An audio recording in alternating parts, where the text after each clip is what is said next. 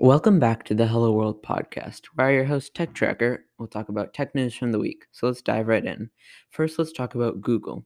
Google has given us a peek at its upcoming flagship Pixel 6, the Pixel 6 lineup of phones, and there's a lot of exciting things to talk about. One of the main key points of this lineup is that um, Google is using its first in house SoC, which basically means chip process or chip assembly and this will be called Google Tensor. Um, and Tensor on its own is pretty fast and powerful, but Google took it to the next level by implementing many of the most advanced AI and um, machine learning models that can be processed directly on the Tensor chip, meaning there's no um, cloud computing or anything like that. And this will noticeably improve the user experience. A lot of companies make really powerful chips, but they don't have um, software and things behind that to actually utilize that power. Um, the Pixel 6 lineup will come in two sizes as expected uh, the Pixel 6 and the Pixel 6 Pro. They will have two and three cameras respectively. But the more exciting part is, is that this will be the first new camera chip since the Pixel 2, meaning the Pixel 2 through the Pixel 5 had the same camera chip, just with updated software features. Next, let's talk about Intel. Earlier this year, we heard from Intel that they were planning to retake the CPU manufacturing lead and the unquestioned leadership in the PC world, but we had no insight on how they would do this.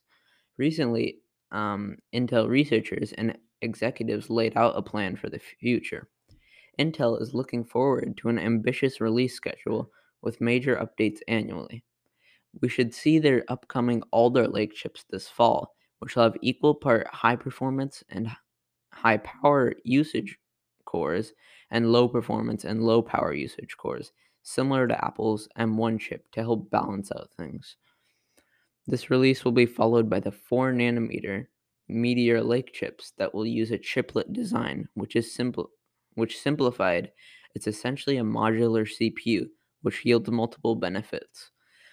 This will these will also use 3D stacking, which is essentially layering components of the chips to increase its density. After that, we will see uh, 3 nanometer and 2 nanometer chips and some other chips, which we don't really have much information on, but we can expect them to be ex- using extremely tiny processes. And um, to give some scale, uh, 2 nanometers is 1 10 billionth of a meter, so very, very small. And these 3 nanometer and 2 nanometer chips should be in production around 2025.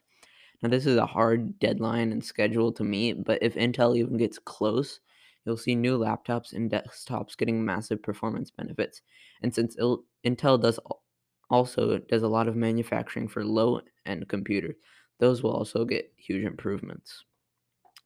Lastly, let's talk some science. In a small period of time, science has brought us closer and closer to black holes.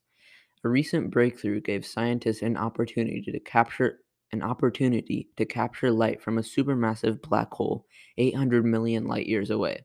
And it gives insight on how the universe was formed. And among all of this, it somehow confirmed Einstein's theory of relativity.